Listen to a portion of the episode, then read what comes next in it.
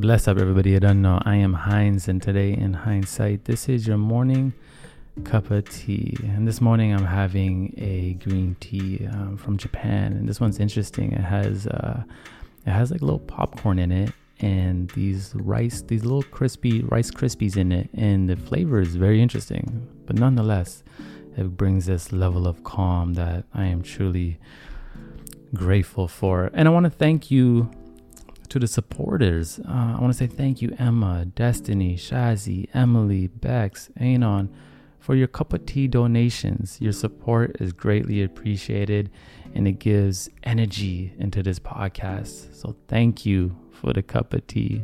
Thank you. Love y'all. I was thinking about, uh, I don't know why the word trigger, the word trigger kept popping up today for me and uh, I was thinking about more so negative triggers, right? I don't know about any of y'all, but like, have you had ever had like an ex, and you see their name, and it's a it's a trigger, right? Someone could say their name, or you could just see their name somewhere else, or meet someone, and it's an automatic trigger. It's like a negative trigger, because you assign that person's name with a toxic experience that you had, and then it brings this level of anxiety and uncomfort to your soul, right? And these are triggers, right? We have triggers throughout our whole day, things that make us feel uncomfortable.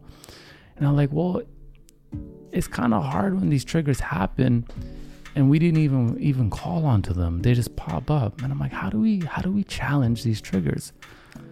So for me, I was thinking about this one trigger. Um, it had to do with an individual. And I was like, you know what? Even though that was a very toxic situation, that individual taught me so much. That individual forced me to go inside and learn about myself, have a deep knowledge of myself. Then I realized I was like, wow, I love that person. This whole time I've been, you know, demonizing them in my mind. I hear their name and see their name somewhere and it'll be a negative trigger, but that person is actually amazing. They gave me a gift the gift to go inside, the gift to learn, the gift to know how to give myself space, the gift to know how to put up boundaries, the gift to know how to love myself. You see, we go through sometimes toxic relationships, toxic negative situations. And I think sometimes these are gifts, right? Because they're just teaching us these hard lessons. Yes, it's painful, but you know, we came into this world kind of through pain you know? Giving birth is not comfortable. It's painful for the mother and it's painful for the baby. And when we leave this planet, it's painful. It may be painful when we go because we fall sick to illness, and it's going to be painful for the ones that love us. So I, it made me realize that, you know, pain is a necessary part of life. And since it's a necessary part of life, that means there's a certain level of it that is actually love. It's rooted in love. You know, it's rooted in a lesson, it's rooted in an energy. So now when I have these triggers, these negative triggers, I'm like, well, these are painful. But what did these negative situations teach us? And then it clicks. And then now once it clicks, hold on to that. Now that's the light, right? That's the positivity. That's how you've taken a negative situation and now made it your own.